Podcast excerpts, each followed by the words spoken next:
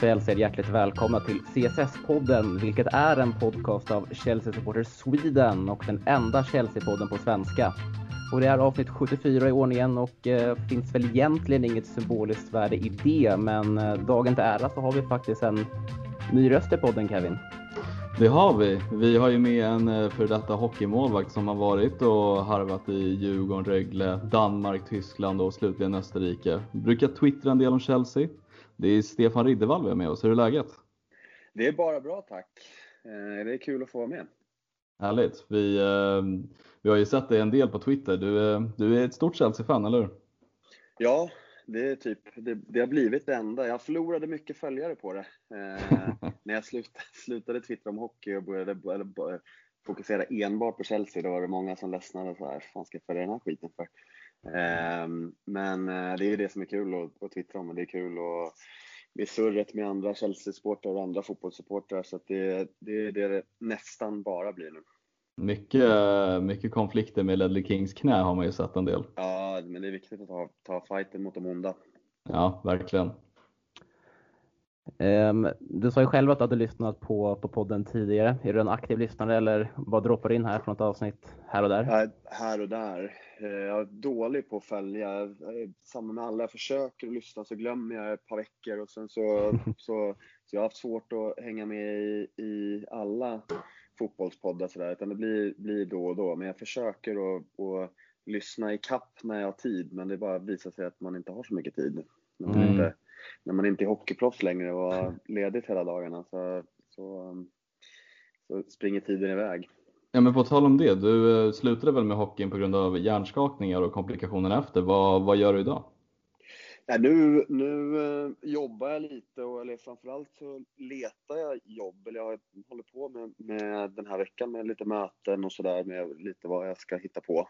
Mm. Um, det är lite, jag mår ju bra med, liksom, med huvudet och sådär. Um, så det var väl därför jag tänkte att det var dags att, att lägga av för att jag fortfarande mådde bra. Jag vill inte pusha det liksom.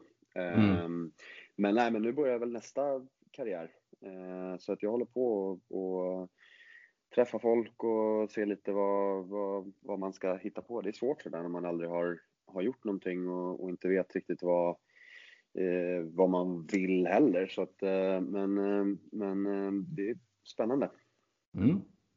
Eh, och ja, men den huvudsakliga anledningen till varför du är här är ju för att vi ska snacka lite Chelsea och som varit inne på tidigare så tillägnar ju du ja, men i princip hela din Twitter-profil åt just, åt just Chelsea. Eh, kan du berätta lite om eh, hur länge du har följt klubben? Oj, mer, mer och mer för varje år skulle jag säga. Men, men eh, det börjar väl egentligen med Fifa 98 skulle jag säga. Spelade jag alltid, eller Gianfranco Sola var min favoritspelare. Och sen eh, skulle man ju välja lag och jag hade Gianfranco Sola och Dennis Bergkamp var mina favoritspelare. Det var ju bara att alla i skolan höll ju på antingen Liverpool, Arsenal eller Manchester United. Eh, och då kände jag väl att fan, det kan inte jag göra. Och sen tänkte jag, spelar ju med, med, med Sola på, på Fifa, då måste jag ju spela köra med det laget som han är. Så blev det Chelsea. Så det var egentligen bara ett, ett val och sen så har det växt mer och mer. Eh, men Sola är eh, grunden till det kan man säga. Mm. Det känns som att det är många som följer Chelsea just av den anledningen, de som började följa klubben där sent 90-tal. Mm. Ehm, för att Gianfranco Sola var ju en sån, var en sån spektakulär eh, spelare. Det var väl lite dåtiden sedan Hazard om man får dra den jämförelsen. Verkligen. Ja, och sen hela laget var ju, jag menar hela laget var ju sådana spelare som, som jag växte upp med liksom från, från VM 98 och alla liksom Desai och, och hela det gänget. Det var ett ruggigt fint lag. Eh, precis innan Abramovic. Eh, kanske det charmigaste laget vi har haft fram till, jag vet inte, kanske förra året. Eh, så att det, det var ett ganska lätt lag att, att falla för. Mm. Eh, men Chelsea-supportrar sedan runt 98 säger vi då. Eh, och eh, vi har ju haft en liten tradition här den, de senaste avsnitten att jag har inlett eh, avsnittet med att ställa Kevin en Chelsea-relaterad fråga. Eh, och i år, eh, i år, i dagens avsnitt så är den faktiskt från, eh, inte från 98 men 0 04. Um, och syftet med det här, vi har väl egentligen inget syfte med det här, men det är väl egentligen för att kanske utbilda de svenska Chelsea-supportrarna lite mer och eh, även för att det är väldigt roligt. Eh, men det är en grundfråga, sen kan det komma lite följdfrågor också. Och eh, hur långt tog sig Chelsea i Champions League säsongen 03-04 och vilka åkte man ut mot? Och ja, 03-04 var då när Abramovic tog över Chelsea. Och ska jag svara på den? Ja, det är först till kvarn. Nej, Ja, Stefan du. Ja, semifinal Monaco va? Ja, det stämmer. Kommer du ihåg vem som tränar Chelsea? Ner. Det här, grejen är att det här kan jag ju för att jag lyssnat på When We Were Kings. Jag minns Jaha. inte. Eh, jag minns att man var förbannad, men jag, hade, jag tror inte att jag hade kunnat plocka Monaco. Eh, så här. Jag, jag har dåligt matchminne egentligen. Eh, svårt att minnas så här, vem som gjorde mål var, och när, men det, det minns jag faktiskt. För, det ska få jag tacka Erik Niva faktiskt. Mm. Eh, från hans podd. Men jag kommer ihåg dock Monaco under den tiden hade ju otroligt fina spelare. Jag tänker på Ludovic Julie och Dado Perso och Fernando Morientes. Det är ju ingen spelare man ska ha bort och en ung Patrice Evra också. Ja, och med samma hela det. Det, det, det är ofta det blir så med lag som går om att ja, men det är en liten klubb, samma Porto det året. Ajax Mm. 95, Monaco för, ja vad blir det nu, 4-5 år sedan. Alltså kollar man älvorna, det är ju ett lag som utan problem kan vinna Champions League. Men Mm. bara för att klubben är vad klubben är så, så är det liksom en jätteskräll. Ajax för två år sedan likadant. Mm. Så det, det, men det är kul när det blir så. Det är synd att vi fick falla på det bara. Mm. Ja, och man, jag menar, man bara går igenom så här en Wikipedia-profil till exempel på en gammal Champions League-säsong och man noterar vilka lag som tagit sig långt så, så, så kan man ju absolut inte se vissa lag idag, som till exempel Monaco, då eller Deportiva La Coruña eller, eller Porto för den delen heller. Eh, Men det är ju som du säger väldigt fina spelare som gömmer sig där som sedan gick vidare till lite, till lite större andra klubbar. Eh, Men du sa att du hade dåligt matchminne så då kanske Kevin kan ta den här. Vad slutade mötena? Åh gud, vad kan det ha slutat? Ehm, det kommer ju bara bli en höftning i sådana fall. Men ehm, totalt tror jag att det blev 5-3. Eh, Det stämmer. Men jag kan inte fördela matcherna dock. Det här kanske får hjälpa mig Stefan om du vet. Jag tror, jag tror eh, 3-1 borta. Mm. Eh, rött kort på Monaco 3-1. Ehm, men återigen, det är ju inte mitt matchminne. Det här är ju poddminne för ett halvår tillbaka. Så att jag ska inte ta någon Du, ursäkta. eh, rött kort eh, Monaco. Eh, och då byter han ju in. Gör väl massa märkliga byten som i slutändan gör att han får sparken. Eller det är väl kanske mer Mourinho. Men, men, och sen blir det 3-1 istället för 1-3. Eh, som kanske är tanken då. Mm. Ja, man fick väl för sig att han skulle gå, gå framåt, Ranier, och sen Ja. släpper in två stycken eh, i baken där mot slutet. Ja, precis. Mm. Men eh, då är det rätt enkelt att veta vad returen slutade om. Som Kevin sa, blev 5 Det blev ju 2-2 på Stamford Bridge sen. och Chelsea hade vi faktiskt, eh, de hade platsen i sina händer i och med två tidiga mål men sen tryckte ju Monaco dit två. Ehm, och målskyttar den matchen var ju lite ja, Crespo, Grönskär och Lampard. Och Crespo, det är en spelare som man inte, som jag inte tycker att man, det är en lite så här bortglömd spelare i, eh, i Chelsea. Man har ju alltid funnit, alltid vetat att han, att eh, han har funnits där, men det känns aldrig som att det uppmärksammas så mycket. Eller? Nej, snarare så faller han in i den här floppanfallarkategorin eh, eh med liksom som folk drar in med Shevchenko och Torres och Marata och sådär. Eh, jag, det håller inte jag alls med om. Jag minns honom som att han var grym. Ja men alltså kollar man lite bara snabbt på hans Wikipedia-sida, han har ju 20 mål på 49 matcher för Chelsea. Ja, jag, jag tycker sjukt fin fotbollsspelare. Mm. Eh, så jag fattar inte riktigt varför han hamnade lite i den kategorin. Mm. Nej, mycket märkligt, jag håller med. Jag har ingen. Jag vet inte hur, jag har faktiskt inget minne eller jag var lite, kanske lite för ung då, men jag har faktiskt inte läst på heller om varför eller varför han lämnade Chelsea sist och eh, anledningen eh, till det. Men eh, innan vi drar igång det här avsnittet på riktigt så lovade vi faktiskt i förra avsnittet, där hade vi en fråga från eh, Thomas Elofsson som ville att vi skulle ta ut en 11 Eh, bara bestående av de bästa Chelsea-produkterna eh, genom tiderna. Alltså, alltså spelare som har kommit eh, direkt från Chelseas akademi och sedan ja, gjort avtryck i Chelsea eller i en annan klubb. Och, har du förberett no no någonting för det här Kevin? Ja, nej, men det har jag faktiskt gjort. Jag har fan gjort en hel elva med eh, några parenteser liksom på avbytarbänken. Mm, ja, men samma här faktiskt. Eh, så vi kan väl ta, ska vi ta lagdel för lagdel då? Ja, men kör. Alltså målvakt tycker jag ändå var ganska svår att hitta. Den enda jag egentligen hittade som var relevant, som liksom, jag satt och researchade den del, där får ni gärna flika in, men Neil Etheridge var den jag hittade.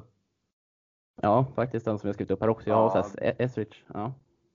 Bra shout. Jag tar eh, Cummings. Eh, en, den enda som man faktiskt hör positiva saker om. Var Mm. Black, Blackman har ju varit katastrofal vad han än har varit. Rattfylla och, sen- grejer. Ja, men det, och, nej, uselt. Så det, men det, det slog mig också när jag tittade på det att fan, det finns ju inte en, de senaste åren har vi, det har ju varit liksom solklart svagaste lagdelen varje upplaga egentligen. Mm. Mm. Nej, men så det var Neil Etheridge var ju den enda mm, som har haft någon typ av karriär. Jag menar Cumming är ju fortfarande, det är Stevenage vi snackar om nu som han är utlånad till. Ja, nej precis. Så det är ju- det, det, det säger mycket om mycket. Ja. Ja, nej men verkligen. Eh, men typ eh, back, eller ville hade du någon annan att Nej, jag hade shouta? skrivit eh, Etheridge också.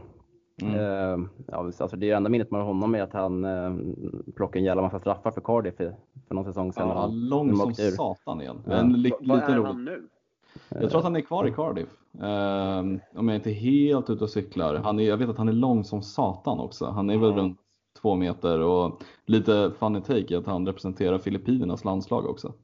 Ja. Mm. Han, eh, han vart inbytt någon match minns jag och räddade två straffar och sådär.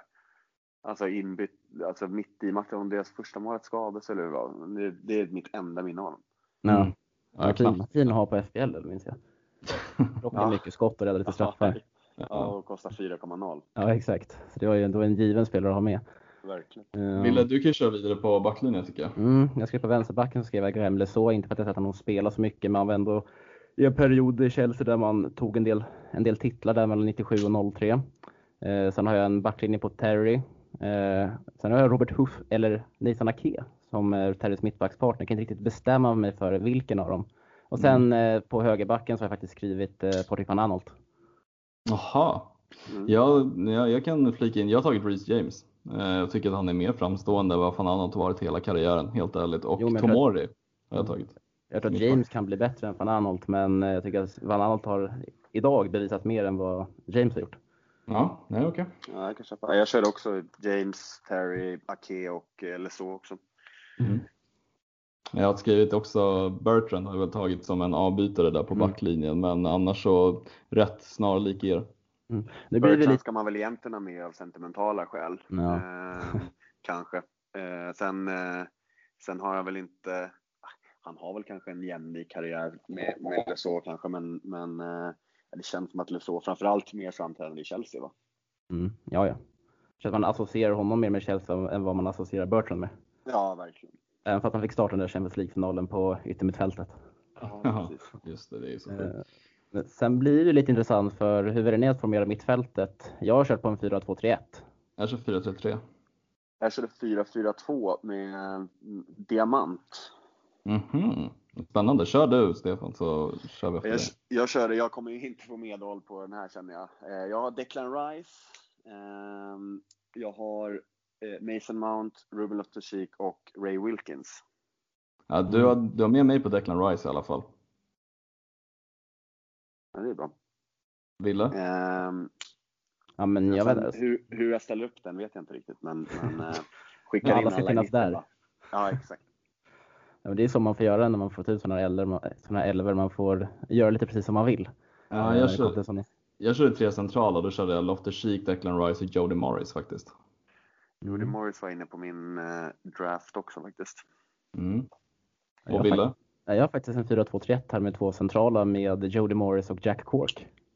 Jack Cork? Mm. Ja, Otippat. men det, är- jag tycker det är en jävligt bra Premier League-spelare. Alltså, Ja, så det har absolut. funnits med alla jävla år. Vi har över 30 nu och varit stabila. Så jag kan inte, alltså visst Declan Rice och dem, men det är också framtiden. Lite samma argument där som med Reece James. Mm. Men vi känns Jack Cork som en riktig Burnley-spelare. Även fast nu spelar han ju för Burnley, men han känns ju verkligen som att han passar i Burnley också. Ja, men det känns, han har inte varit där så länge. Han gick väl från. Swansea för alltså, fem år sedan. Ja, något där. 2017. Men det känns ju som att han har varit i, i Burnley i 15 Exakt. år. Som klippt och skuren liksom för Ja, Burnley verkligen. också.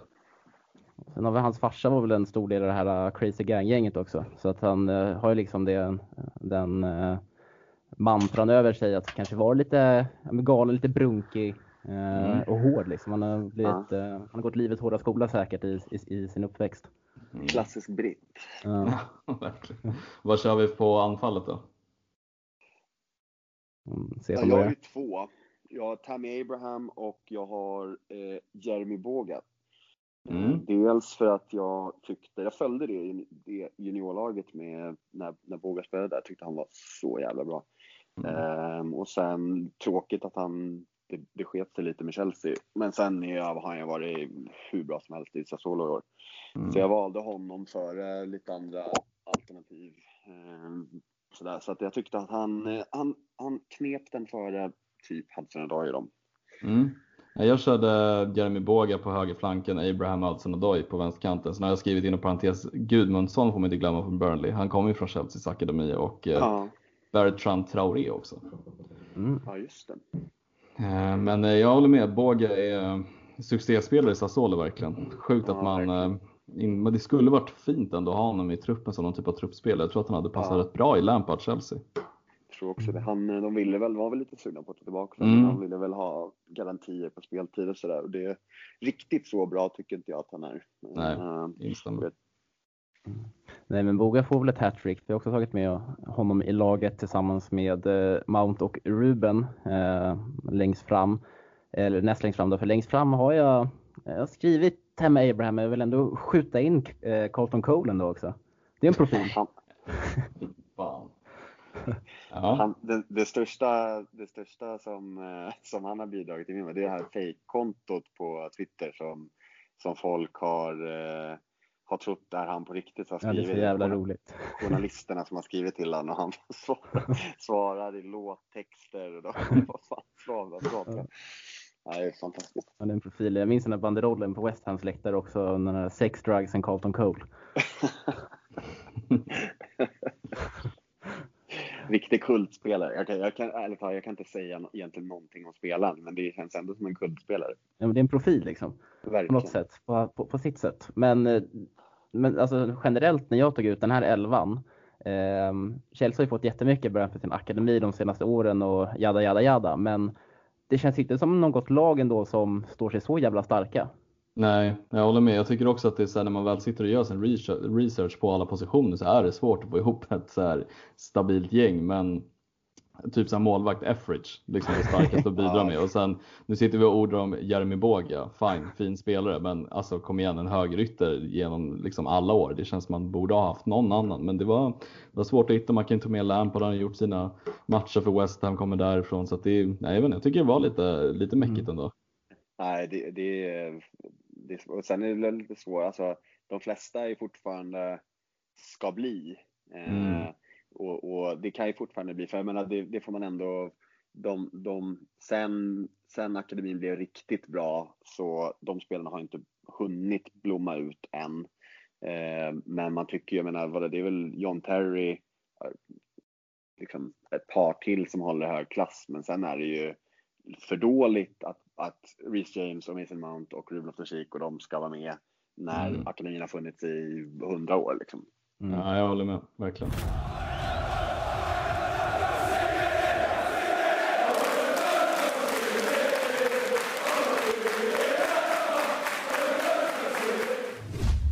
Chelsea gjorde ju sin första match här nu då inför den kommande säsongen och eh, det efter en väldigt eh, kort försäsong för det var ju bara ungefär tre till fyra veckor sedan som man eh, klippte dit Wolverhampton på The Bridge där i slutet av juli. Men för det ser lite annorlunda ut i år med tanke på coronan. Det finns ju en press på att man skulle sätta igång ligan så fort som möjligt för att kunna hinna spela klart inför ett Europamästerskap nästa sommar. Och eh, eftersom att det är en klassisk liksom, så här försäsongsmatch så kommer vi inte gå in på matchen i alla sina detaljer utan vi kommer framförallt prata om den första anblicken här då på nyförvärven både Werner och Ziyech, Kevin. Mm. Vad sa du som imponerade dig? Det som imponerade främst på mig var ändå Werners liksom rörelsemönster på planen, vilket jag gillade väldigt, väldigt mycket. Jag kan ju personligen tycka att eh, Abraham är en hyfsad målskytt som han har visat förra säsongen, men jag tycker att han är väldigt stationär i sitt spel och Giroud vet vi alla har sina spetsegenskaper i sitt targetspel, men jag tycker Werner på ett annat sätt bidrog lite mer över hela planen. Och jag, jag gillar ju det som, alltså om jag liksom skulle träna ett lag skulle jag tycka det var jävligt alltså, användbart att ha en anfallare som rör sig över väldigt stora ytor. Jag tycker Werner var nere och plockade boll vid backlinjen många gånger. Han var ute på kanten, bytte position med Hudson och Doy och det är det jag gillar att se. Och sen Ziyech vänsterfot, den är ju alltså helt magnifik. Den här passen till Hudson Odoi i djupet är ju, sitter ju på, på pannan och sen är det bara att stänka in den för Werner. Så att jag skulle nog säga att det var väl det som, eh, som föll liksom i mina ögon väldigt starkt. Just eh, Ziyech vänsterfot som man har fått höra väldigt mycket om, just Werners rörelsemönster. Jag tycker att han ser ut att vara en jävligt smart spelare. Mm, det är framförallt skönt också att han fick eh, ändå inleda sin Chelsea-karriär med att göra mål efter, var det 5-6 minuter? Ja, av en eh, tok eh, klar assist av Hudson Odoi också. Ja, eller var det ett målförsök, ja, Stefan? Vad, vad, gör han för någonting? Alltså, jag, jag har kollat på den 20 gånger. Jag kan inte se vad han... Det ser ut som att han bara blir träffad i ansiktet. Typ. Jag som att lite bollrädd. Ja, men jag kan inte liksom få ut ur situationen om han försöker nicka. För det ser ju inte ut som att han försöker nicka mot mål heller. Liksom. Det är en riktigt märklig situation. Jag tror bara att, eh, jag tror, jag tror ändå att det är lite orutiner som spelar in där. Ehm, ändå, han, han är ju på något sätt ändå fri med, eh, med målvakten. Ehm, han har Werner precis bredvid sig. Jag tror att han tvekar och tänker jävligt mycket när den där bollen väl är i luften. Vad ska jag göra? Ska jag nicka mot mål eller ska jag ner till Werner? Och sen blir det ingenting av det och så har han lite tur där att den eh, kommer ner till Werner. Det tror ja, jag i alla fall. Ja, lite sådär. Som när man, när man får för mycket tid på sig i tennis typ och inte vet vad man ska göra. Så man bara drar den åt helvete. Ja, klassik. Ja. Uh, men, jag, jag, reagerade på CSs arbetsinsats också. Det man, man, ja, man ser ju ärligt talat inte mycket i, i holländska ligan och i, i Champions League så, så jobbar han ju hårt, men, men det är också Champions League. Men jag tyckte det var imponerande hans, hur, hur han jobbade. Han, han, han känns ju inte som en hårdjobbare när man, när man tänker på honom, men, men jag tyckte han grym i, i liksom hemjobb, i press och, och allt det där. Så det, det imponerade på mig. Eh, och sen håller jag med med, med Werner också. Eh, jag var lite sådär halvorolig över eh, liksom hur han skulle klara liksom targetspel och sånt där om han ska spela ensam. Men sjukt bra på att söka sig till ytor där, där han inte behöver stångas med med mittbackarna och sen då mittrarna och, och de offensiva mittfältarna kan fylla på i den position han lämnar så tror jag att det kommer bli hur bra som helst. Mm, jag tror också det är, alltså det känns verkligen som att han är klippt och skuren för en Kai Havertz bakom sig. För Kai Havertz är en spelare som kommer vilja ha de här fria ytorna och som Werner rör sig kommer Kai Havertz kunna liksom löpa in i de ytor som man öppnar för honom också. Så jag tror att liksom får man till den här kemin mellan de två spelarna kommer det se riktigt bra ut. Också en grej jag lade märke till, jag tyckte det var kul att se Clark Salter starta. Det var länge sedan man hörde honom, eh, någonting om honom. Han har gått lite under raden men han är ändå vad jag fattar det som och läst lite om i Birmingham har gjort det rätt bra med 23 matcher, ett mål, en assist och har typ vad jag fattar det som varit en av deras bättre spelare förra säsongen. Så att, kul att bara se honom på en fotbollsplan i Chelseas tröja. Sen kanske man inte får se honom igen. Mm. Nej precis, jag reagerar också på att han var, han var bra. Jag har nästan räknat bort honom lite. Men... Mm. 23 år, det är ju inte så jävla ålderstigen snubbe ändå. Nej, nej, speciellt inte för mittback. Det, det tar lite tid. Jag reagerar också på att eh, Ampadu såg ut att ha lagt på sig 15 kilo muskler. Mm. Jag tror bara att det är frillan som har rykt. Så, ser lite, så jävla skönt att den frillan har dragit iväg alltså. det, det, ja, det, så kan det vara. Men jag tänkte, jävlar, vem fan är det där? Ampadu, jävlar. Bit, biter på sig. Mm. Jag får se, men det känns också lite så här men som försäsong att det finns ju, visst ni snackar ju både om att, eh, framförallt du Kevin, att, eh, att Clark Salter verkar ha gjort det bra i Birmingham tidigare säsongen men eh, känns väl ändå inte som att eh, han rimligtvis har någonting i Chelsea att göra. Eh, inte just nu i alla fall. Eh, sen vet vi om att eh, vissa spelare är sjukt bra på försäsongen medan andra Eh, kan vara lite sämre, men det känns ändå som att det är, det är en lite annorlunda, annorlunda försäsong med tanke på att eh, ja, det var inte allt så, så länge sedan som vi fick se Chelsea spela tävlingsmatcher. Och eh, fast på något sätt så är jag ändå lite förvånad på något sätt att eh, Frank Lampard ändå väljer att spela en del yngre i den här matchen, för det känns som att ja, det är inte långt kvar till ligastarten. Nu är det landslagsuppehåll. Um, det känns som att det här, under den här försäsongen så borde man nästan spela med ordinarie lag match in och match ut. Men det är ju, jag tänker också det som är lite svårt med den här matchen är ju de som har kommit hem och ryktas om sitta i någon typ coronakarantän också. Det har väl ändå varit snack om att Mason Mount, Abraham, Pulisic är ju skadad, eh, Aspelekueta är skadad. Eh, sen är det väl flera som har suttit i karantän också. Alltså det, det blir väl kanske att man luftar lite talanger och att man inte har sin ordinarie spelare till hands heller. Nej, det var, var inte åtta spelare som satt i karantän? Mm. Ja, exakt. Det innebär ju om, om från datumet de gick ut med det så innebär ju det att det är tajt till seriestart för dem. Exakt. Um, men ja, alltså, jag, jag håller väl med. Eh, Liverpool i alla fall har ju spelat liksom full elva i alla sina träningsmatcher. Sen har ju de fått lite mer vila än vad vi har fått sådär, men, men jag tror också att det är inte en vanlig tränings, liksom, turné sådär man åker på där, där alla ska ha speltid och, och alla ska visa vad de går för, utan det får bli lite, det, det är liksom första laget som ska liksom komma i form, inte massa talanger som tyvärr som, som visar upp sig, kan jag tycka också. Mm. Man ska ju aldrig säga aldrig. Vi hade ju kunnat vända mot Bayern men den där, ändå den där returen i C8-delen den känns ju jävligt onödig. Att, att den spelades med tanke på att uh, det blir lite extra spel här och lite mindre semester för, uh, för grabbarna inför nästa säsong. Borde kört till Liverpool och skicka B-laget dit istället. Ja, mm. faktiskt. Det var, det var en sån här svår samtidigt så här, man vet aldrig. Det är, saker kan hända, hela Bayern kan bli magsjuka, röda kort eller så här, du vet. Men mm. samtidigt så, ja, det, det tog ju en vecka av, av semestern liksom och det kan ju mm. vara, liksom, det kan kosta i, i slutändan. Eh, vi kan väl också bara nämna att Ziyech klev ju ut eh, skadad där i början av andra halvlek. Det var en liten lätt vridning i knät som jag förstått det i, när jag läste i efterhand. Men det finns inga rapporter som gör gällande hur länge han kommer borta eller hur allvarligt den skadan är.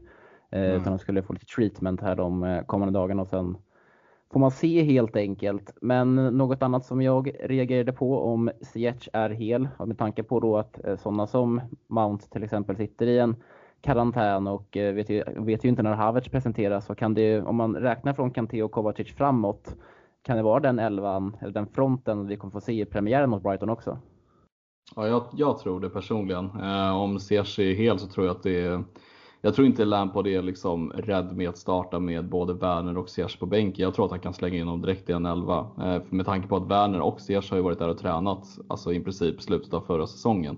Eh, så jag ser ju inte egentligen varför man ska avvakta med dem. Jag tror att de är väl i liksom samma nivå som de flesta spelarna är med liksom matchform, om inte ens kanske snäppet högre än dem med tanke på att de inte har fått spela matcher men tränat på rätt bra. Eh, sen behöver ju de sina matchminuter men jag tycker det är absolut en rimlig eh, trio där fram. Någonting jag, bara, alltså, någonting jag var lite besviken på, jag tycker Ruben Loftus-Cheek ser fortfarande lite frånvarande ut. Eller vad känner ni? Jag håller med. Jag är avgudar i Loftus-Cheek så det är bedrövligt att se. Han ser försiktig ut och han mm. ser ut att sakna självförtroende. Han ser ut att inte riktigt våga kliva på riktigt som, som han gör när han är som bäst. Eh, men han, är ju, han behöver ju självförtroende och det är problematiskt med spelare som behöver självförtroende för att, alltså det gör ju alla, men, men när de behöver spela sig till självförtroendet eh, mm. så är det ju svårt om du inte är en startspelare vecka in och vecka ut. Det är samma med Kristensen också, jättebra när han har självförtroende. Men självförtroendet är så otroligt lätt att ta ifrån dem känns det som. Mm. Eh, och det är eh, inte alls bra. Ehm, för det betyder att det är svårt att, och kasta in dem från bänken också om de hela tiden måste vara inne i det, måste vara, liksom känna sig bekväma. Det, det, det är jobbigt att se faktiskt. Ja, och också när man tänker på att Kai Havertz kommer till klubben, det är Kovacic, Kanté där bak, vi har Jorginho i truppen som inte har sålts, vi har Mount som kan spela central mittfältare.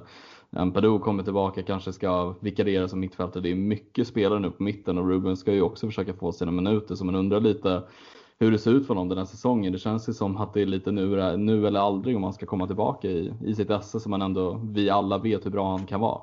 Mm.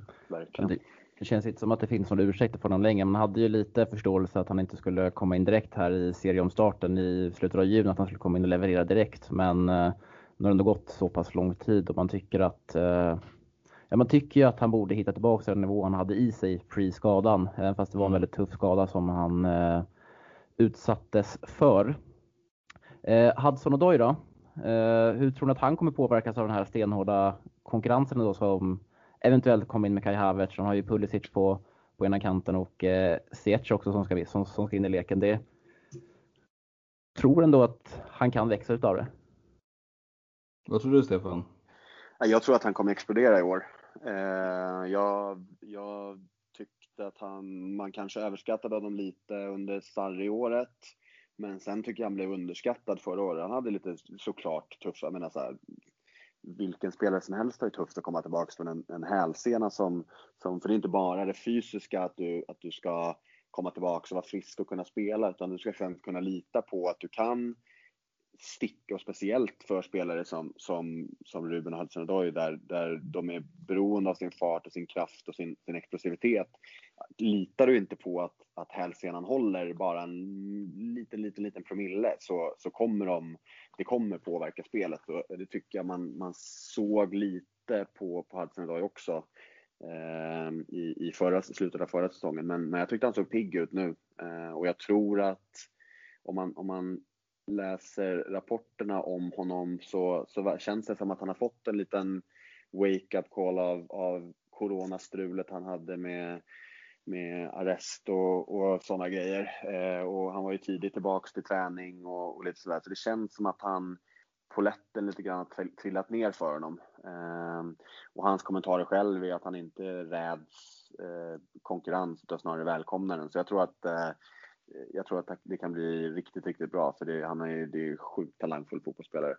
Ja, nej, men det är väl det jag tycker är också en aspekt man ska ta in. Det är väl, jag skulle nog säga att det är en av de absolut mest irrationella fotbollsspelarna vi har i Chelsea just nu. Jag tänker på när han är liksom i toppform och är sitt slag, då är, då är det få spelare som hinner med honom i hans dribblingar och i hans liksom oförutsägbara spel när han kan liksom gå in från högerkanten, vänsterkanten, kan avsluta med båda fötterna och kan spela båda kanterna. Han är ju extremt användbar för en sån här trupp också. Jag tror ju också att det, det vankas ett litet genombrott den här säsongen för honom, alltså där han verkligen kan etablera sig. För jag tror ju att Pulisic, all, all ära, han var jätte, jättebra förra säsongen, men jag tror att det kommer bli en liten fight mellan de här två. Och Ziyech såklart, man ska ju inte bara liksom säga att Chiesa har kommit hit för att starta varenda match. Eh, och vi får ju också tänka att det är fyra turneringar vi kommer tävla i, så att många kommer ju få speltid. Ja, det känns, det känns ju alltid så här inför säsongen att när man blickar över en spelartrupp och tänker att oj shit nu eh, har vi för många bra spelare som behöver få speltid. Men som du säger, när, när, när väl säsongen sen summeras så är det ju fyra turneringar som Chelsea har deltagit i och eh, många har fått speltid och chans att visa upp sig. Men eh, jag hoppas också att eh, Hassan Doy ändå kan lära, se och lära av den här ändå konkurrens som finns och bara borra ner huvudet och köra för det finns ju så sjuk råtalang i den killen som han ändå redan har eh, bevisat en del. Tycker han var fruktansvärt bra, eller inte fruktansvärt bra, men han var ruskigt bra. Är samma tyngd på det ordet kanske, men han var riktigt, riktigt bra under hösten här i inledningen förra säsongen. Man får inte glömma eh, att han stod ändå för en del assistpoäng förra säsongen. Ja, han hade, han hade bättre poängsnitt än, äh, än William hade. Mm. Säger en del. Äh, och William straffar och frisparkar, ja precis per minut. Äh, han hade 1 plus 5 och vad hade han? 6 starter och liksom 10 inhopp eller sådär. Ehm, så det, man, man glömmer det för att man förväntade sig någon så här liksom jättesäsong och det var lite, kanske lite orättvist med tanke på att han är, liksom, han är 19 bast fortfarande. Mm. Och det, det, är samma, jag tror man, man varken han eller, eller någon annan ska nog inte, jag menar, får han göra 20 matcher eh, liksom med, med ordentligt med speltid, säg att han har 15 starter i år så, så liksom, det för en 19-åring, det, det är ganska bra. Ja, det är, det är grymt bra med tanke på att ålder som du säger, men jag tror allting bottnar ändå i att, alltså hade inte det här strulet funnits med Bayern München i januari 2019 och hade inte hans eh, agent i rapporter och han själv krävt väldigt mycket pengar så tror jag att man man hade haft mer tålamod med honom. Alltså den generella åsikten kring Chelsea-supportrar. Eh, och det, han har ju på något sätt ändå, ändå satt upp en väldigt hög kravbild på sig själv utåt. Ja, och han har en liten, liten så här, aura av arrogans som, som gör att, eh, som till exempel Loftus Cheek och Mount och Rich James inte har. Eh, och då, det blir, då blir det också lättare att folk vänder sig mot honom för att han ser i sitt, liksom sitt minspel ser lite obrydd ut, eller lite som Martial kan se ut. Mm. Eh, så det är också så att folk vänder sig mot, nej men han bryr han är en, en dålig karaktär. Hur fan vet du det? Baserat på hans ansiktsuttryck. Alltså. ja, nej verkligen. Vi får se helt enkelt hur det kommer bli för Hasseldoja nästa, nästa säsong och eh, vi sitter lite på hälarna här alla tre tror jag med tanke på att eh, Kai Havertz kan, det känns som att det är bara en, det är bara en tidsfråga innan han blir presenterad för Chelsea. Eh, och eh, egentligen så enligt vår agenda vi har eh, satt upp här så ska vi snacka lite Silly, men jag tänker att vi hoppar över den eh, och tar den lite senare och ändå spinner vidare på det här spåret om hur Chelsea ska spela kommande säsong. Ehm, för, eller jag har i alla fall fått känslan av att Frank Lampard vill köra den här 4-3-3 med två offensiva åttor och en sexa. Men eh, känner ändå när truppen, hur truppen ser ut idag med både Kovacic och eh, Kanté så är den kanske lite bättre byggd för en 4-2-3-1 just nu. Ja, jag, jag instämmer på 4-2-3-1, alltså om man bara ser till de spelarna vi har och hur vi ska få alla och infinna sig i rätt roller. Jag tycker ju Kovacic bredvid Kanté tror jag kan bli superbra balans på mittfältet och där kan man även varva med Mason Mount eller Ruben loftus som kan kliva ner också och ta någon typ av offensiv eh, roll på mittfältet, på det centrala mittfältet. Och jag tror också för Kai Havertz, eh, där han är som bäst, det är ju en nummer 10-roll. Jättemångsidig, kan spela anfallare, högerytter och kan även spela lite på ett centralt mittfält. Men jag tror, vill man få ut det absolut bästa av Kai Havertz och vårt centrala mittfält tror jag att man ska ha en liten spets i Kai Havertz och två bakom honom. Eh, sen är ju också, Lampard bevisade i förra säsongen att han kan variera med 3-4-3, ett rakt 4-3-3 eller ett 4-2-3-1. Så att jag tror att Lampard kommer ju fortsätta köra på sitt spår, att variera lite med sina uppställningar ut eftersom motståndet han möter. Men eh, jag tycker spelartruppen är mest anpassad efter en 4-2-3-1. Vad säger du jag håller med. Ja, jag håller med också. Jag tror, jag tror att eh, det, jag tror, eh, det, man borde nog bygga laget mycket, i alla fall efter tid, bygga laget efter Kai Havertz. För det är den spelare som, alltså det kan bli våran Kevin De Bruyne. Um, så kan man bygga laget så att han får ut mest av sin talang så kan man få ut så otroligt mycket. Däremot så tror jag att eh, Lampard har en, en, hans, om han får sätta ut sin dröm så är det den du sa där med, med två offensiv åttor. Eh, och de gångerna vi spelade den förra året så jag menar vi slog City med den. Eh, där jag tänkte det här kommer bli 7-0. Eh, men där det faktiskt var riktigt, riktigt bra. Och då var det Barkley där. Eh, slängen in Havertz så är det ett, ett, en rätt bra kvalitetsökning. Men, men jag tror inte på eh, Kanté som, som eh, ensam eh, defensiv mittfältare. Om han inte kan lugna ner sig och hålla sig i, i position. Men då är det också så här, tappar man det som Kanté är bra på då möjligtvis. Um, så att det är svårt. Däremot tror jag inte vi får se så mycket trebackslinje i år. Jag tror att han kommer försöka det kommer vara 4-3-3 eller 4-2-3-1 eh, mestadels faktiskt. Om inte mm. det blir att försvaret kaosar ur i år igen, men det får man väl hoppas att, att eh, det inte blir. Nej men för jag ändå, eller som, jag känner mig lite tveksam för eh, ja, men vilka spelare som ska spela eller vilka som ska stå där när vi kickar igång säsongen på planen. Eh, det är ju lite för, alltså, jag tror ändå, jag, jag, tror inte det spelar så stor roll om Kai Havertz spelar som en offensiv åtta eller om han spelar som i en nummer 10 roll. Jag tror att han kommer göra det minst lika bra på båda positionerna utan jag känner främst att eh, det är svårt att eh, ja, men lämna ute någon av Kanté och Kovacic eh, i matcherna. För jag tycker inte varken någon av dem passar, passar inte heller som en, som en offensiv åtta bredvid Havertz utan där behöver vi ha en, kanske en Mason Mount eller en Robin Loftus-Cheek. Ja, exakt. Um, Nej, eh, precis. Och, och, nej, Kovacic är inte tillräckligt kreativ för, för, eh, för att spela det. Jag tror att det kan bli att vi, vi mot, mot de bättre lagen spelar Kovacic Kanté och mot de lite sämre lagen så tror jag att det kommer bli eh, med två offensiva åttor och jag tror att Mason Mount och eh, eh Mason Mount och Kai Havertz eh, bakom eh, eh Timo Werner kan bli riktigt, riktigt bra för de är båda grymt skickliga på att hitta ytorna liksom precis mellan mittfältet och, eh, och backlinjen och, och Kai Havertz är även bra på att hitta den bakom. Så att jag tror att de två tillsammans kan bli riktigt, riktigt bra. Ehm, för, för man ser på alla som tar ut älvorna för nästa år så är det väldigt få som är med Mason Mount. Men jag tror han är en av de första in på Frank Lampards, eh, i Frank Lampards laguppställning.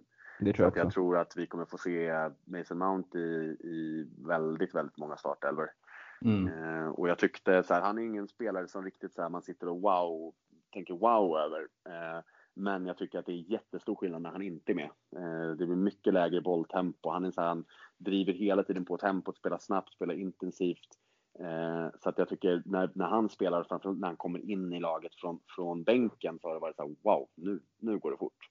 Mm. Så jag tror att han kan bli viktig för att ge Havertz och Werner och Ziyech och, och Pulisic eller Hudson-Odoi mer tid genom att han spelar så pass snabbt så att de, de får mer tid att göra det de är bra på. För han är ju inte jättekreativ, eller han har inte visat det, det än eh, i, i spelet med boll. Så att, eh, men jag tror att eh, det, eh, Havertz och, och Mount kommer spela mycket tillsammans på, en, på ett offensivt mixfält. Och det jag också tror passar väldigt bra till det här är att jag tycker att eh, Mason Mount har ju varit extremt, alltså förvånansvärt bra defensiv för mig. Eh, jag tycker att han har jobbat otroligt bra både hem och uppåt. Jag kommer ihåg när vi var på Everton-matchen nu med, med alla CSS-killar. Eh, det var liksom oväntat att se Mount göra ett så bra jobb hem hela tiden som central mittfältare. Jag tycker att han han kommer komplettera Havertz på ett väldigt bra sätt. För jag tror Havertz kommer vara mer inriktad på det offensiva och det är det jag tror att eh, Lampard också vill. Och Mount kan ta det här hemjobbet minst lika bra som Kovacic kan göra. Sen tycker jag såklart Kovacic kan se nivåerna över Mount just i det defensiva. Men jag tror att Mount passar utmärkt bredvid Havertz. Jag tror att de kommer komplettera varandra extremt bra. Exakt, och det är bara, det är, han är ju på Kanté-nivå i, i löpningen. Liksom. Det, mm. Han springer ju och Eh, det, det, jag, jag, tror att det finns, det finns en del brister fortfarande. Jag skulle vilja se lite mer kreativitet och lite sådär, men, men eh, så han är bättre än Frank Lampard var i samma ålder. Eh, på en hyfsat liknande och de väldigt mycket lik, likheter i liksom hur hårt de jobbar, hur seriöst de tar på, på fotbollen och alltså det vore så jävla korkat att slänga bort en sån talang eh, för att liksom spela någon, ja men älskar Kovacic men, men jag, jag väljer Mount före för att jag tror att med, med Mount och Havertz kan vi ha ett alltså, absolut världsklass mittfält om, om ett par år. Mm. Kan Mason Mount vara Chelseas mest underskattade spelare just nu? Överlägset. Alltså, jag fattar inte dem. Vi, vi, vi har ju liksom tusentals supportrar på Twitter som ska man såklart inte lyssna på. Men som liksom typ jublar när han blir skadad. Jag, jag fattar ingenting. Nej, och Hudson och Doy. Alltså det känns ja. som båda de två är hackkycklingar från egna Chelsea-fans. Så jag oh. förstår inte det. Och Tammy. Ja. Liksom det, det, är som att de, man har alltid sett kommentarer typ att hans mål räknas inte för att det är oftast liksom returer hit och dit. Och det blir så här, alltså... Fort, fortfarande 1-0 skriver de. Typ. Ja, Nej, det är horribelt. Ja, verkligen. Ofattbar inställning också när det kommer till ens egna lag. Mm. Eh, ja, men jag reagerar främst på när jag pratar med lite eh, kompisar som inte följer Chelsea vecka ut och vecka in får jag oftast höra att eh, Mason Mount inte, eh, inte är tillräckligt bra liksom, för ett lag som ska kriga i de övre eh, tab eh, tabellpositionerna. Men eh, alltså, jag följer liksom inte så mycket själva diskussionen på Twitter. Men jag tycker att den här verkan var väldigt uppskattad i CSS-podden-gruppen på Facebook. Ja, absolut, det är mer de här Twitter-supportrarna runt om i Europa som är jävligt hårda mot honom. Men även liksom de som bor i Storbritannien och England och håller på Chelsea är sarkastiska egentligen mot Mount och Abraham och Hudson och Doy hela tiden. Och det är ju så konstigt när det är egna talanger som kliver fram och liksom ändå varit ganska bra förra säsongen. Men det är väl de som typ också går under typ något namn. De, de, de heter inte sitt riktiga namn på Twitter, de går under sådär Kovacic XFT eller någonting liksom. Ja, Jorginho season. Ja. Men det är, Mount förstår jag ändå så här, va, alltså jag fattar att om folk inte ser, speciellt om du inte ser liksom vecka in och vecka ut, så här, ah, du, du kan inte, men, men jag, här, om, om, du, om du är osäker, det är bara att lyssna på vad alla säger. Liksom, Frank Lampard säger det, det, han kommer bli världsklass. N'Golo Kanté säger han kommer bli världsklass.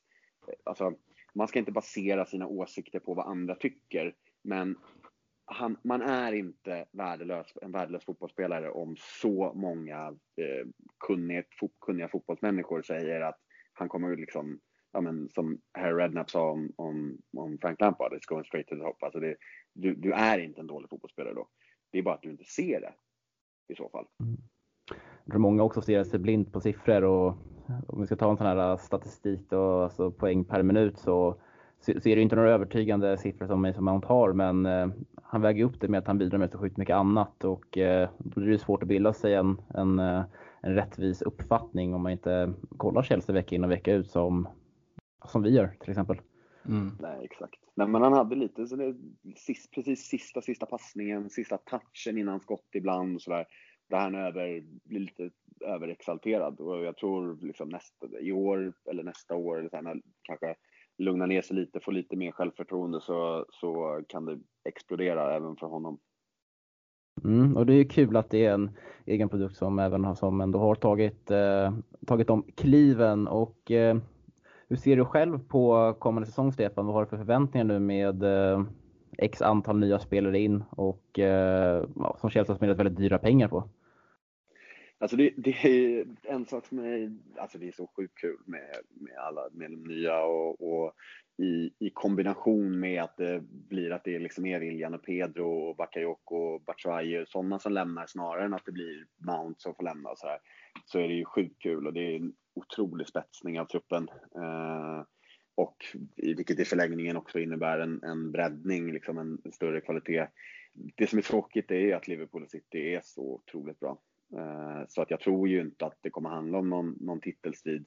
Eh, däremot så förväntar jag mig en, en, eh, ett, en markant minskning av, av gapet uppåt. Så jag tror väl att det kommer bli vi och United som slåss om tredje, fjärde med ett förhoppningsvis rätt bra, bra hopp ner till, till femman och sen kommer det nog vara ändå ett litet, litet glapp upp till, till City och Liverpool. För de är ju liksom, vad är de i? År sex i processen typ. Eh, mm. Och, och äh, känns fortfarande, jag tycker fortfarande att United också känns mer, de sitter ju inte och funderar över vilken elva eller vilken, vilken formation de ska ställa upp i, utan det är ganska solklart och det är samma med Liverpool också och till viss del City. Eh, så att det är där vi, vi, vi, jag tror vi kommer, vi kommer ha högre höjder men, men eh, fortfarande lite, lite ojämna i att vi inte är klara än med vilken elva ska vi ha, vilken formation ska vi spela. Eh, men jag förväntar mig att det kommer vara vissa matcher där vi kommer vara så otroligt bra att man bara kommer sitta och applådera hela matchen. Mm. Jag skulle inte bli så förvånad om vi faktiskt, jag tror City är klara vinnare, men jag skulle faktiskt inte bli allt för eh, förvånad ifall det kanske skulle kunna knipa en andra plats framför Liverpool. Jag har mm. lite den känslan av att de kan vara lite mätta nu efter Champions League och en Premier League-vinst och eh, sen det mesta pekar på att de tar in en Thiago Alcantara. Eh, ska väl rucka om lite det spelsättet också. Eh, samtidigt som att det finns ju en risk att eh, Chelsea kan ju få en enorm utveckling direkt på, på, sina, på sina nyförvärv samtidigt som att de unga spelarna tar eh, större och större kliv. Eh, så det känns ändå som att vi, vi kan ha lite häng på en annan plats, men jag är ändå inne på samma linje som du. Att eh, så länge vi, för att jag ska känna att det här är en nöjd säsong, så ska vi ta en Champions League-plats och eh, minska gapet upp till City och Liverpool och ta minst, ja men typ ta en 10 poäng mer än vad vi gjorde i fjol. Ja, men en Sen kul börja, ja. ja. Så kan vi börja snacka titels, titelstrid säsongen efter kanske. Ja, men en, en kul aspekt i det hela också, det är ju liksom alla motståndarfans som ändå varit på oss med att nu satsar vi inte på vår egna ungdomsakademi längre, talangerna är bortglömda och så vidare och så vidare. Jag tror inte folk riktigt fattar heller hur stor roll Mount kommer ha i den här framtiden. Likaså Hudson Odoi som skrivit på ett väldigt långt kontrakt. Jag tror inte Ruben lämnar i första hand. Eh, det är väl Abraham som man kanske är lite tveksam över om han vill förlänga kontraktet eller inte. So be it. Tomori har framtiden framför sig. Vi har Ampadu, vi har Billy Gilmore. Jag tror liksom den här, de här pikarna med att Chelsea inte på något sätt skulle satsa på sin akademi, den är så obefogad så att det är nästan komiskt att höra de här glåporden man fått höra efter de här värvningarna nu har börjat komma till Chelsea. Att så här, Billy Gilmore är väl framtiden på, det, på vårt mittfält. Eh, jag skulle säga att Tomori har en stor framtid bland våra mittbackar. Ampadu har vi ju sett redan råtalangen han har när han har väl spelat för Chelsea och till viss mån i Leipzig. Mount som vi har snackat om och gått igenom hela det här avsnittet behöver kanske inte fler ord. Det ska bli jävligt intressant att se liksom vad, vad fans eh, runt om säger sen när kanske våra största talanger tar för sig om några säsonger. Mm. Ja, Reece, James också. Ja, Reece James, eh, herregud. Han lär väl fasa ut uh, Aspilicueta mer och mer i år, tänker jag. Mm. Uh, hur mycket han älskar Dave så, så, uh, så är det faktiskt dags. Um, um, och nej men alltså, men det, det är bara rädsla. Alltså, skulle någon sagt till mig inför, inför förra säsongen, uh, så jag var ju livrädd inför säsongen. Hudson Odoi var skadad, Loftus Cheek skadad. eh, Hazard borta, Tammy ska spela, Mason Mount. Om, om någon skulle sagt till mig då att men, ni kommer ha två, tre ordinarie i startelvan och ni löste Champions League. Taget. Och då kan man mm. ha två, tre i, i startelvan, egna produkter. Det är ju hur bra som helst. Det var ju aldrig, målet var ju aldrig att ha en armé av egna spelare, att alla skulle komma från Chelseas akademi. Det är, är en jättebonus i så fall. Eh, tanken är att det ska minska, liksom, att integrationen ska underlättas, att det ska bli ett mindre hopp från, från akademin till A-laget och det har det ju definitivt blivit.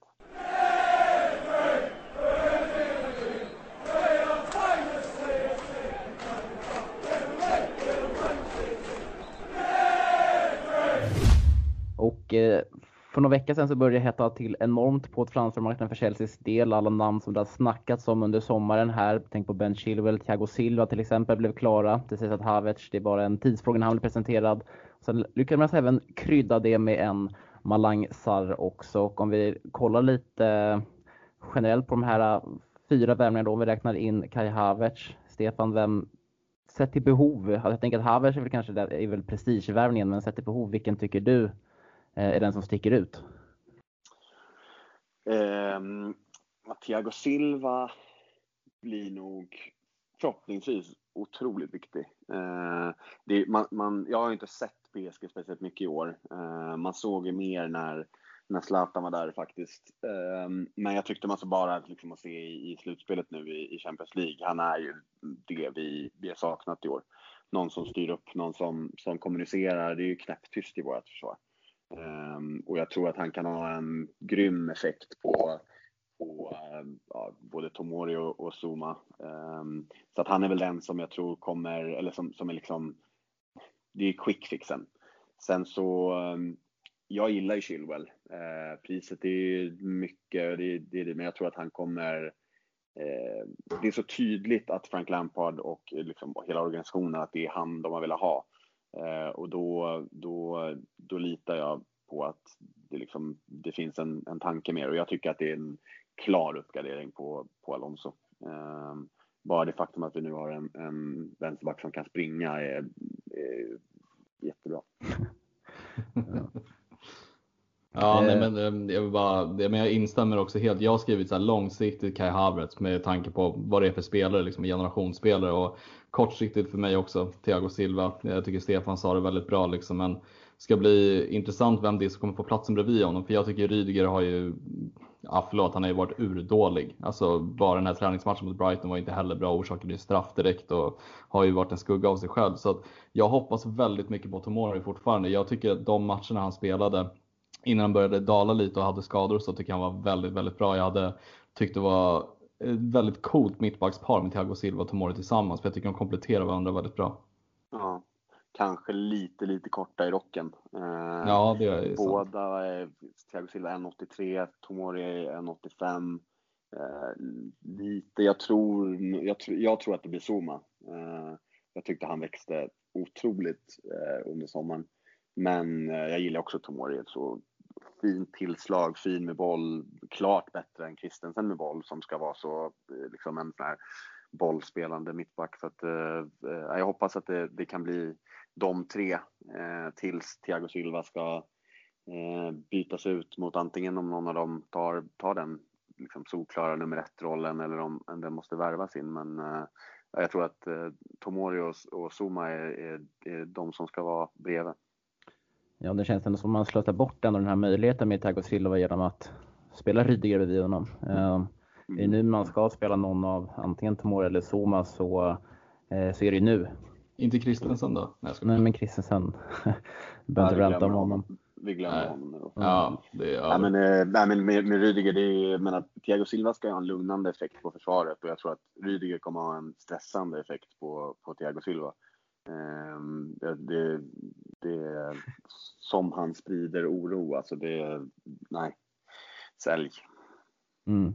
Jag känner, det känns också som att ändå, man kan ju tjäna en hacka både på Kristensen och Rydiger också. Visst kan man göra, eller som man kan tjäna mer på de två eller, än vad man gör på Kurtzuma och Fikayo Tomori nu också. Så det är ett, det är ett bra tillfälle att sälja någon av dem också. Eh, och satsa vidare på någon talang istället.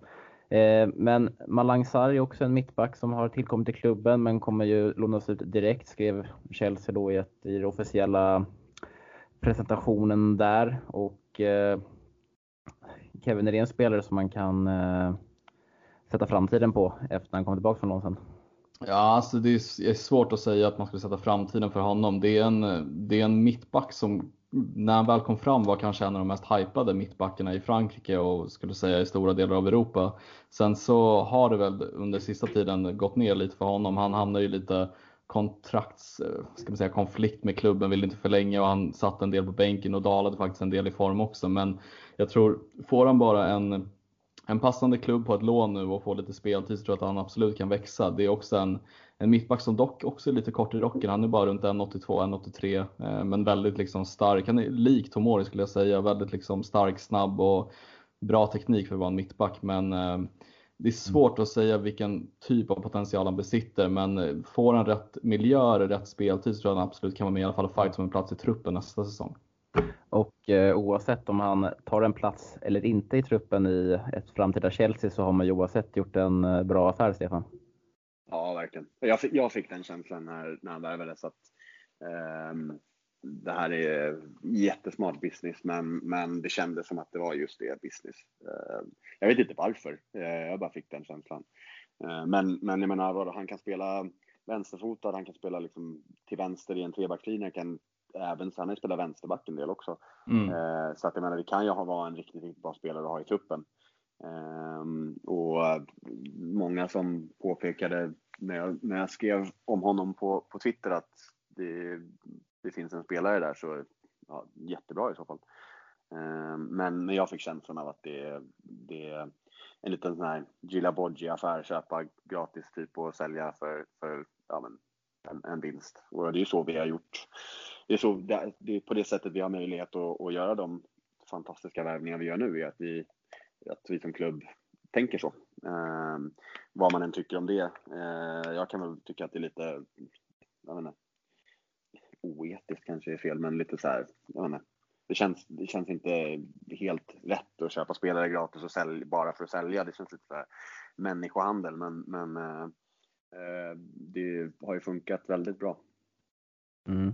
Eh, och eh, som jag nämnde där så har vi ju fyra, spelare, fyra nya spelare in, eller fem till och med, jag glömde Ziyech eh, som kom i februari där någon gång. Men Kevin, är Chelsea nöjda här eller tror du att det kommer komma in någon fler värvning? Alltså för mig är det ju tjänstefel om man inte värvar en målvakt. Eh, spelar ingen roll vad vi har värvat för mittbackar eller vad vi har värvat för, för spelare framåt. Vi, för mig skriker liksom, för mig är det som att klubben skriker på hjälp, vi måste ha en målvakt. Jag, kan inte se Thiago Silva och liksom vad det nu är, om det är Zuma eller Rydiger som spelar framför, kunna hjälpa Kepa. Vi behöver en målvakt som kan rädda bollar också. Det är, jag vet inte, för mig är det en målvakt måste in oavsett pris. Ja, jag, jag har fortfarande svårt att se, även fast det ryktas väldigt mycket nu om den här Eduard från eh, Rennes, så eh, har jag svårt att se någon ny målvakt om, alltså om ingen lämnar. Alltså om, om, vi, inte, om vi inte gör så. Villa har ju nytt, har ju nytt, nytt kontrakt här under en säsong och Kepa är ju svindyr i drift. Sen ska man plocka in en ny mål, målvakt för det. Jag tror att det inte... Men för mig är det mer du kan plocka in en billigare målvakt och få honom att bara konkurrera med Kepa. För att är det så att Kepa skulle vara lika klappkast som man troligen kommer vara, då kan man ha en andra målvakt som i alla fall kan kliva in och i alla fall bygga någonting. Caballero i all ära, men det är inte en målvakt man kanske förlitar sig på en hel säsong. Har man en Edouard Mendy som kostar runda slänga 150 miljoner eller 200 miljoner, då kan man ha en målvakt som kan kliva in i alla fall och ta för sig och visa framfötterna och kanske liksom tar första spaden resten av säsongen. Vi, på något sätt måste man ändå säkra upp för Kepa, du kan aldrig veta med honom. Det är liksom, jag tror inte att han kanske höjer sig lite mer, men jag tror inte han kommer höja sig avsevärt nästa säsong. Men är det en klar förbättring då jämfört med Willy Caballero? Ja, alltså, Eduard tänker... Mendy skulle jag säga det. Absolut. Han är ju en av topp tre målvakter i Frankrike och har bra statistik och har hjälpt Rennes till sin första Champions League-kval tror jag det är till och med. Eller Champions League, eh, eh, deras första Champions League-slutspel. Så det tror jag absolut. Vad tror du Stefan? Och, och, ja, men lång och bra, bättre i luften. Men jag läste en statistik att och det är bland det sjukaste jag läst. Och man har läst många sjuka eh, statistiska faktum om, om Kepa i år. Men jag läste att han har, han har gått ut och försökt plocka en hörna på hela året. Ja, jag läste det också. Ja. och jag tänkte så jag kollade på det, så här, det, det, och den han försökte, det är West Hams mål. I, och jag tänkte så här, hur, fan, hur är det möjligt? Alltså, Ja. jag, bara, jag satt och blev så provocerad av, av liksom, eh, så att eh, jag, jag, jag sitter ju å ena sidan tänker vad som helst. Eh, låt check snurra på sig i fotbollsskorna igen. Men jag Gör bara någonting. Eh, men sen tänker jag också, okej, 20 miljoner pund på, på Mendy. Han är ändå 28, det är i och för sig ingen ålder för en målvakt. Men så här, säg att han då inte heller är den. Eh, ska vi då gå på Oblak nästa sommar eller Donnarumma nästa sommar? Då har vi spenderat 72 plus 20 plus ja, vad nu de kostar på målvakter på, på fyra år. Det, jag, alltså, ja, det, den är svår, men just nu känner jag bara vad som helst. Vad som helst som gör att jag inte är orolig så fort motståndarlaget har bollen på offensiv planhalva. Mm, ja, vi får se. Ehm, ja, jag vet inte, jag, men jag är också lite inne på det. Alltså, jag vet inte, så här, lösningen så här, visst måste vi, har vi täppt igen här kortsiktigt med tanke på Thiago Silva i mittbackslinjen. Man ska göra samma grej på, på målvaktsfronten också, för jag ser hellre att man går liksom för ett tidigt förstavalsalternativ när man väl hämtar in en ny målvakt och det kommer ju inte ske förrän, uh, förrän Kepa kommer lämna. Mm. Sju, sju års kontrakt och 72 miljoner pund liksom. Det är, det är en svår Ja. kille att göra sig av med med tanke på hans eh, prestationer de två senaste åren. Men det som banar väg på ett sätt är ju också att Jamie Cumming har ju nu blivit utlånad till Stevenage. De har ju på något sätt inte promotat en målvakt som tredje målvakt än. Alltså det, man gick ändå ut med att Cumming ska vara en tredje målvakt. Vi har ju Carlos Siger som är målvakt i eh, U23-laget, Blackman är ju utlånad och sen är Cumming utlånad. Eh, då är det väl i sådana fall han man ska promota men ingenting har hänt så vem vet, det kanske kommer in någon ändå. Mm. Jag tycker bara det var rimligare att, eh, eller var det tydligare att en ny målvakt är på gång ifall det inte varit Jamie Cummings som har typ lämnat för en League 2-klubb om det, istället om det hade varit Willy Caballero eller Kepa som hade fått tacka för sig. Um, Mm. Jag är inte övertygad men eh, det ryktas i alla fall om det. Och Jag, hade, jag hade försökt att låna ut Kepa. Eh, men till Spanien, ta halva lönen, fan ta hela lönen om det är så. Ehm, och låna ut och hoppas att han kan få komma hem och göra ett bra år och sen sälja efter det. Och sen gått på ett första val. Jag tror Oblak är svårflyttad. Jag tror liksom vadå, 100 miljoner euro för en målvakt, det, det är saftigt. Så Donnarumma var ryktades om 60 miljoner pund. Ja, och då Raiola där på köpet också. Ja, den är för sig, ja. ja det, är, det är svårt. Jag, jag, alltså Oblak är ju det, är det solklara valet, men det, är, ja, det kostar ju. Mm. Ehm, vi pratade ju lite tidigare om hur Chelsea skulle ställa upp eh, och eh, var väl ändå kanske lite rätt eniga om att eh, det är svårt att inte formera ett lag utan både Kanté och Kovacic kanske men det har ju skrivits lite här de senaste dagarna om att Inter är väldigt sugna på, på Kanté och Chelsea väldigt kan vara sugna på att sälja också. Mm. Tror Tancredo som skrev idag 50 miljoner euro.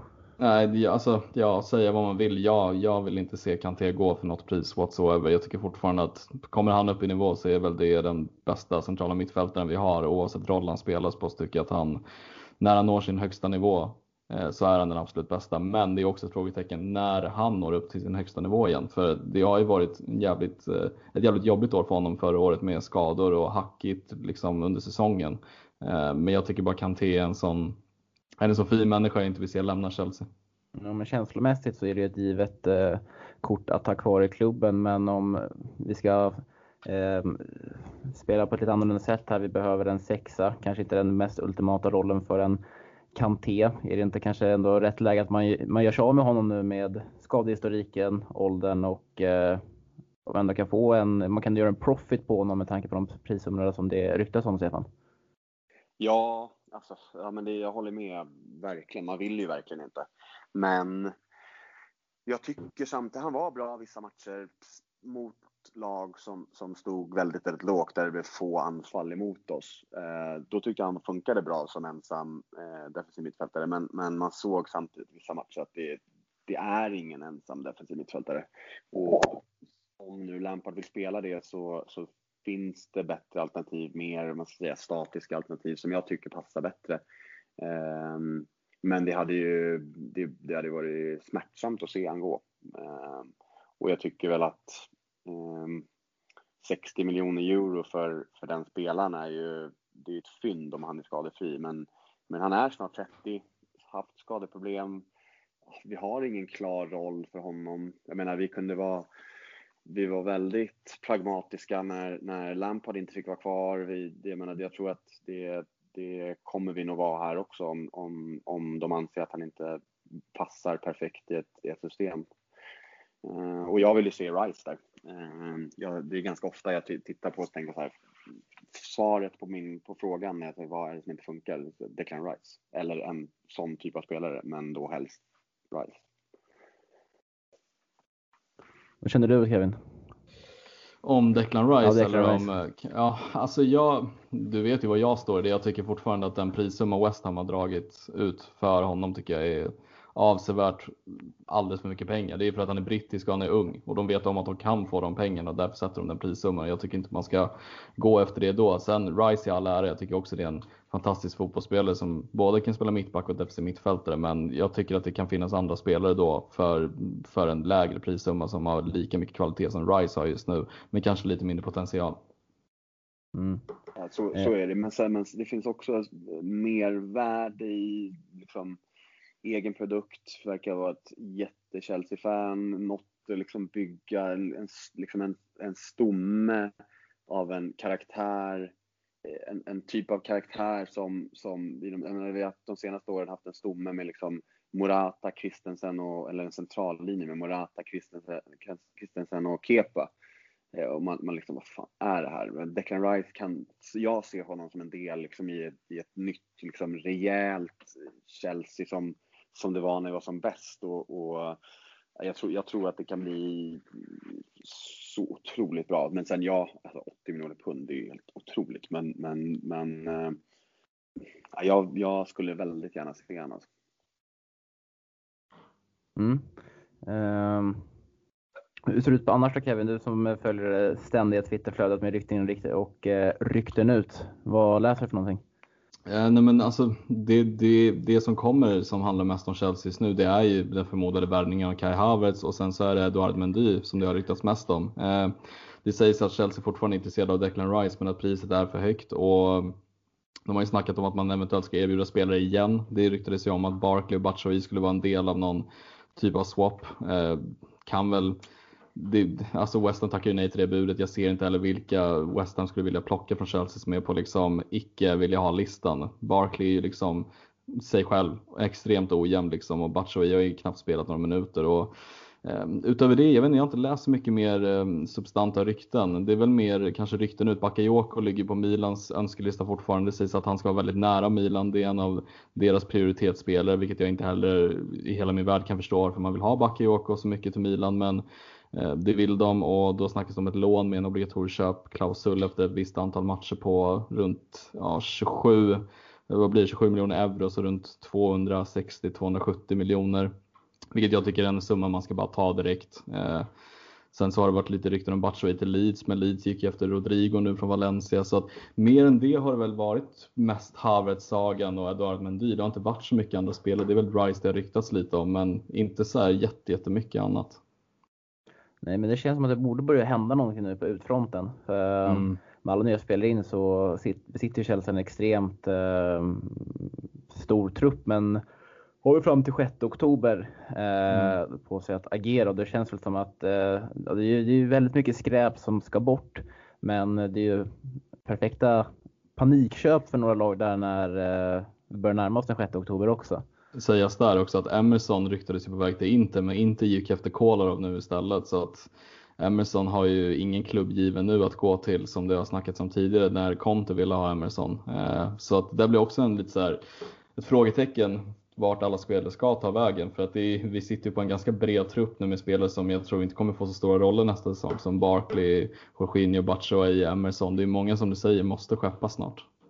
Som att, samtidigt som att det är kanske det bästa fönstret någonsin att värva i med tanke på hur, eh, hur försvagade många andra klubbar är med tanke på den coronasituationen. Men eh, det är samtidigt sämsta, det, det sämsta fönstret någonsin att uh, göra sig av med en tio spelare som inte håller måttet längre.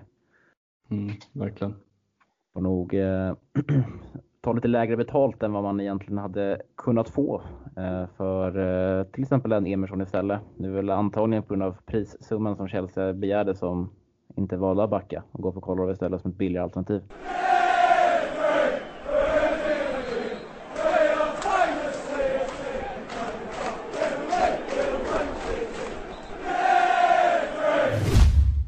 Och som vanligt så har det öst in frågor i vår Facebookgrupp CSS-podden och eh, är du inte med i den så tycker jag att det är hög tid att gå med nu. Det är inte svårare än så att man går in på www.facebook.com, skriver CSS-podden i eh, eh, sökrutan, svarar på en enkel fråga så accepterar jag dig att gå med.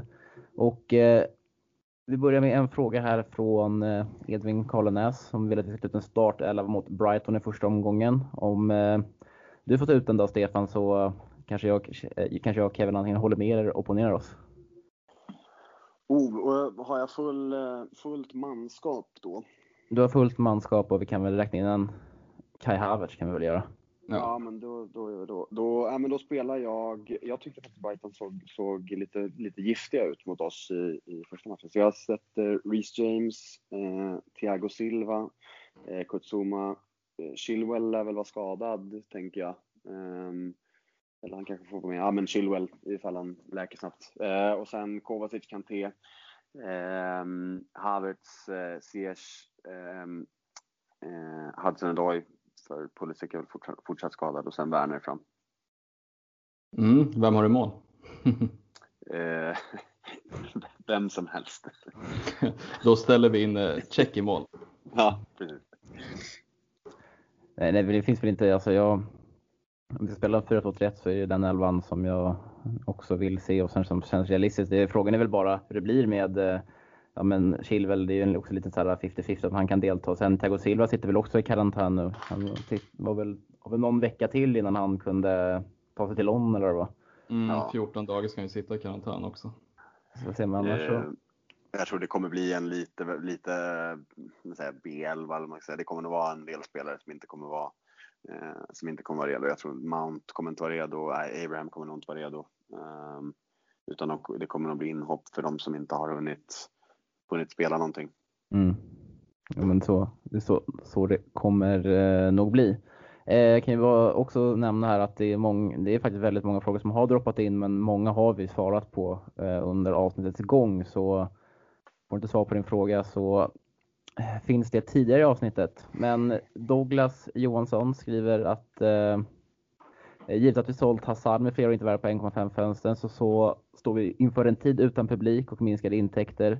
Eh, hur ser ni, eller hur ser du Kevin, kan vi börja med, hur på att Chelsea spenderar så mycket och eh, vad läser du om kring om Chelsea är oro, oroliga för Financial Fair Play? Eh, nej men jag är nog inte så orolig just för det, för de har ju dels lättat på Financial Fair Play-reglerna men också att vi har Marina. Alltså jag litar sjukt mycket på Marina och gör hon de här businesserna så räknar jag med att hon har tagit ekvation också att vi måste sälja spelare. Jag tror att man kommer få ändå bud till sist på spelare som Chelsea kommer skeppa. Jag menar Emerson tror inte jag kommer få en minut om han väljer att stanna kvar i truppen. Då finns det ingen anledning för honom att vara kvar. Jag tror ändå han vill satsa mot eh, Italiens landslag inför ett Europaspel och sådär. Så att jag tror att det nog kommer vara rätt lugnt, att det kommer vara balanserade böcker igen eh, i det ekonomiska.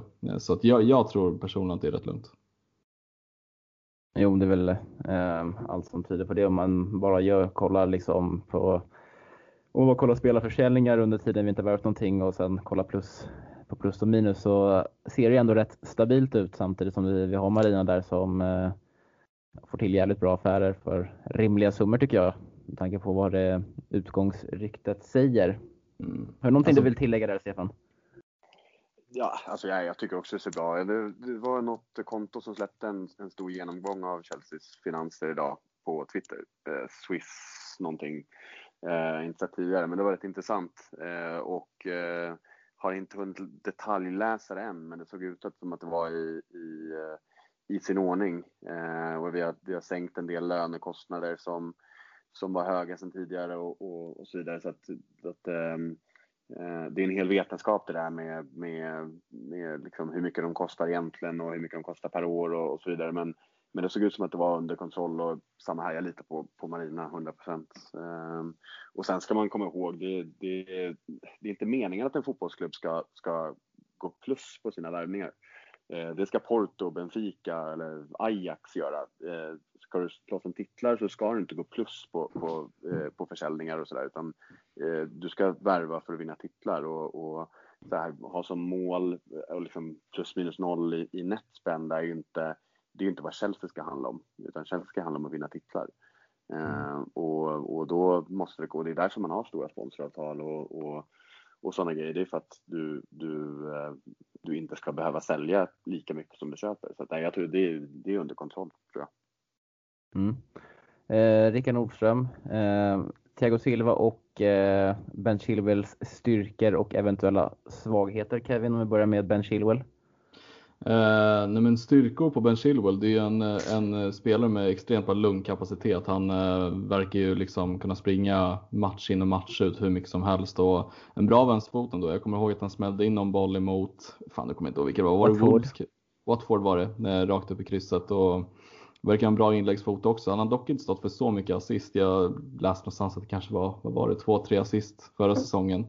Eh, men eh, det är väl det, förbättra på poängen lite. Eh, jag tycker dock att han är väldigt bra defensivt. Han, han är väl lite som Reece James i vissa gånger att man kanske är lite slapp eller man har en aura av att man är lite slapp i defensiv. Men jag tycker att Chilwell är nog lite steget före där eh, gentemot Reece James på andra sidan. Eh, Thiago Silva, där har vi ju liksom en, en ledare alltså i fingerspetsarna och all rutin han besitter tror jag är så jävla viktigt för den här truppen. Sen är det ju också ett frågetecken för hans ålder. Hur håller han egentligen i Premier League när han är 36 år gammal? Det är ju ett högt tempo. Franska ligan är inte som Premier League. Kommer vara mycket mer fysiska dueller med nickar och han kommer liksom ställas mot anfallare som Raúl Jiménez som är riviga och Jamie Wardy som man ska hinna med och löpa med och bryta bollar och sådär. Så att eh, det är väl det jag sätter frågetecken för med Thiago Silva. Det känns som att Ben Chilwell, han är extremt mycket mer, utan man tänkte på hans eh, eventuella svagheter, men det känns som att han är mycket mer en komplett vänsterback om man jämför med både Marcus Alonso och eh, Emerson. Mm, verkligen, jag håller med. Jag tycker också att Alonso har ju sina styrkor i offensiven, men som du säger så är det ju en Alltså så här, en allround vänsterback verkligen. Eh, bra på det defensiva, bra på det offensiva. Kanske inte sticker ut egentligen någon del av planen, men liksom bara väldigt komplett och jag gillar ju det. Och som Stefan var inne på tidigare, vi får en vänsterback som kan löpa väldigt mycket upp och ner också. Alonso är ju liksom, har ju sina älgsteg, men det tar ju tid för honom att komma upp och ner. Mm. Eh, om du får säga då, eh, Stefan, du svarar först på den här frågan eh, från Balsar Högman Brantall. Att jämför Aspelekueta och James på höger backen i en fyrbackslinje. För och nackdelar? Um, Aspelekueta är mycket bättre defensivt eh, fortfarande. Eh, Rich James känns som han är bra defensivt när han fokuserar, när han har en uppgift som mot Zaha till exempel så var han ju liksom jättebra i, framförallt i första mötet. Eh, men han, ja, men, som du var inne på lite där med, med Chilwell, att han kan se lite slapp ut. Jag tror inte att det är, precis som du också säger, att det, det är nog inte det det handlar om, utan det är bara att det är ingen, han är egentligen ingen försvarsspelare, utan det är ju mer en offensiv spelare. Och sen är han ju han är ju mycket bättre offensivt än, än Aspelekueta, även fast Aspelekuetas siffror är bättre. Eh, så, så är ju alltså, Reece James högerfot är ju magisk. Och, och, det är bara en tidsfråga innan det, det exploderar med, med assist där tror jag. Mm. Det hade ju varit en perfekt FPL-spelare här nu ifall, ifall Thiago Silva kan styra upp det här försvaret. Ja, verkligen. Han är, han är inne i mitt och, och jag tror att han och, och både han och om det är Hudson Roy på den kanten eller Sears på den kanten tror jag kan bli, bli bra för, för jag kände att han blev lidande av att William hela tiden skulle stanna upp bollen och hålla i bollen och, och liksom, då blev liksom tajmingen i Rich James löpningar blev hela tiden off. Så, så varje gång han fick bollen så stod han stilla. Um, och jag tror att det kan bli mycket bättre med, med både Hudson Roy och, och Sears som är lite bättre på, på att släppa i rätt läge, känner jag. Mm. Kevin, blir Tomori kvar eller kommer vi låna ut honom? Jävligt, jävligt bra fråga. Eh, personligen hoppas jag att Tomori är en av de som är kvar i truppen. Eh, risken är väl att det står väl mellan han och Empedu vem det är som lånas ut. Eh, men jag hoppas att det är i den rangordningen att det är Thiago Silva, det är Zuma, det är Tomori och eventuellt Rydiger som är kvar i truppen. Jag hoppas ju på något sätt att man får iväg Kristen sen, men han verkar ju vara en favorit hos, hos Lampard. Men eh, jag tror att det är, Tomori kommer nog stanna och så tror jag att vi skeppar iväg Empedu. Empedu skulle må bra av kanske en ett lån till, till ett eh, Premier League-lag som ligger kanske lite i botten eller ett topplag i Championship på något sätt. Mm. Eh, Stefan, eh, Alvin Kristiansson vill att vi ska ranka alla värvningar vi har gjort och börja med den bästa. Kai Havertz bäst. Eh, alltså det är ju en spelare, alltså, nu kommer folk, om, om det skulle skita sig så kommer man bli citerad på men det är ju en värvning som vi, som vi inte kan göra egentligen. Eh, vi ska ju tacka Corona för, så får man inte säga, men vi ska tacka för att eh, vi ens har möjlighet att få den typen av talang. Ehm, eh, det, det, har vi liksom inte haft sen, sen eh, ja, det är en större talang än när Hazard kom skulle jag säga. Ehm, och jag tror att det kan bli helt fantastiskt. Sen ska jag nog säga Werner tvåa. Ehm, eller pratar vi, pratar vi liksom spelarkapacitet eller vikt för, för laget? Um, inga särskilda riktlinjer utan jag tror du får göra den tolkningen själv. Ja, då, då gud det är svårt alltså. Det är jämnt. Jag menar, ja, ja men då Werner tvåa. Eh, Thiago Silva, sen Ziyech, sen Chilwell.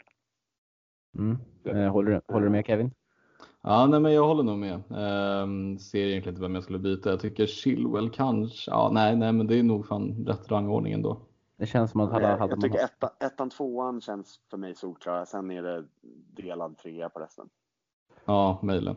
Det känns som att hade vi hade haft kvar till exempel om någon av William och Pedro så hade man ju känt att eh, kanske Ben Chilwell hade hoppat upp lite högre än listan men eh, med tanke på att vi ändå desperat behöver lite yttrar så eh, så är ju både Ziyech och eh, eventuellt Havertz som kan gå ut på en kant också ibland eh, extremt nyttiga och vara exakt vad vi behöver också. Mm. Sätter behov.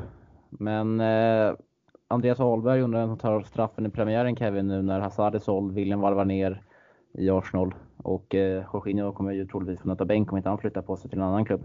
Mm, intressant. Kepa kanske? Nej men uh, fan. Ja men verkligen. Uh, det men gud, vem fan kan ta straffen i premiären? Ziyech tror jag är nog en rätt bra straff, straffperson. Werner tror jag också. Han har ju tagit straffarna i Leipzig. Um, ja, men jag skulle nog säga Werner eller Ziyech, varför inte? Få dem att komma igång på en kontot. Mm. Jag tror också att jag hoppas att det blir Werner. Jag tycker det är nice när en, eh, när en anfallare som tar straffarna eh, på något sätt. Ja, eh, bra, bra för dem att hålla igång självförtroendet också. Om det skulle gå några matcher och inte göra mål så kan man få några straffar och, och sådär. Så jag tror det är, det är bäst att ha. Om man inte har en Frank Lampard som ska dunka in 20 pits så, så tror jag det är bra att satsa på få anfallarna att hänga. Mm. Eh, vi tar en sista fråga här då från Carl eh, Igelström som skriver Vem anser ni bör lämna mittbacken nu när Silva kommit in? Och eh, oh. det känns som att det säger Christensen i kör på den va? Ja, oh, herregud. Ja. Vad gör han kvar? Alltså, jag förstår inte det. Nej, men han känns ändå som att han är en bra... Alltså, jag tror att det är en bra mittback i, i Spanien eller, eller Tyskland eller Italien där det inte är lika mycket eh, luftdueller. Då tror Exakt. jag att han kan vara bra. Exakt. Eh, men det är ju hopplöst. Alltså jag vill ha bort både Rydiger och Christensen. Ehm, så snabbt som möjligt. Ehm, men tyvärr så är det, om de är svårsålda så kan det väl bli ett, eh, lättare att låna ut Tomori. Väldigt mycket tyvärr. Mm. Eh, ja, vi får se. Alltså, ibland tänker man liksom varför vi inte nappade när Inter erbjöd 300 miljoner för Christensen för något sommar sedan. Ja, verkligen.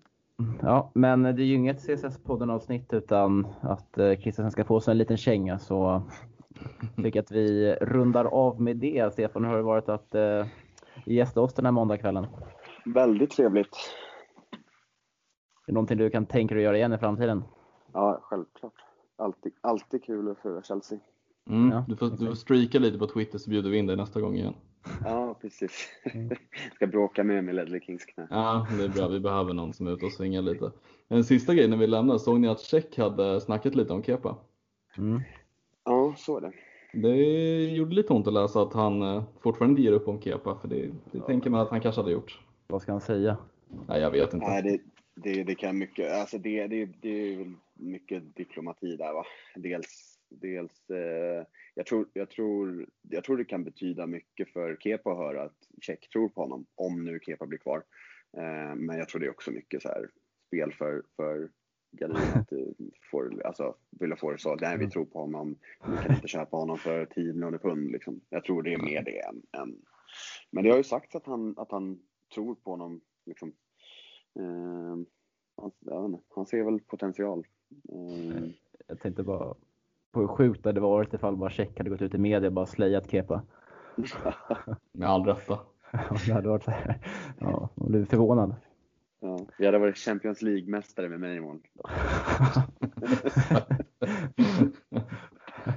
det känns Peter Check har ju inte den, den auran att gå ut och svinga i media. Nej, inte. inte. riktigt. Då. Nej, men det, det, jag, tror det är, så här, jag tror det är smart. Alltså, blir han kvar så, så har Kepa fått lite snälla ord från Check. Eh, blir han inte kvar så är det liksom en tanke bakom det också. Jag tror inte det är mer med det. Ja då. Eh, har du någonting du vill tillägga Kevin innan vi säger hej då? Nej, jävligt kul ehm, eh, avsnitt men jävligt långt också. Mm. Det blir en pers och eh, lyssna igenom det här nu. Men eh, mycket gott innehåll så får jag helt enkelt tacka alla er som har lyckats lyssna hela vägen hit och uppmanar er att följa oss på sociala medier där vi på Instagram heter Chelsea Sweden official och där vi på Twitter heter Chelsea Swede. Och eh, även följa vårt dagliga arbete på Svenska fans där vi pumpar ut artiklar dagligen om vad som sker och händer runt omkring Chelsea. Och eh, med det sagt så får jag önska er alla en fortsatt trevlig vecka. Ciao! Ciao!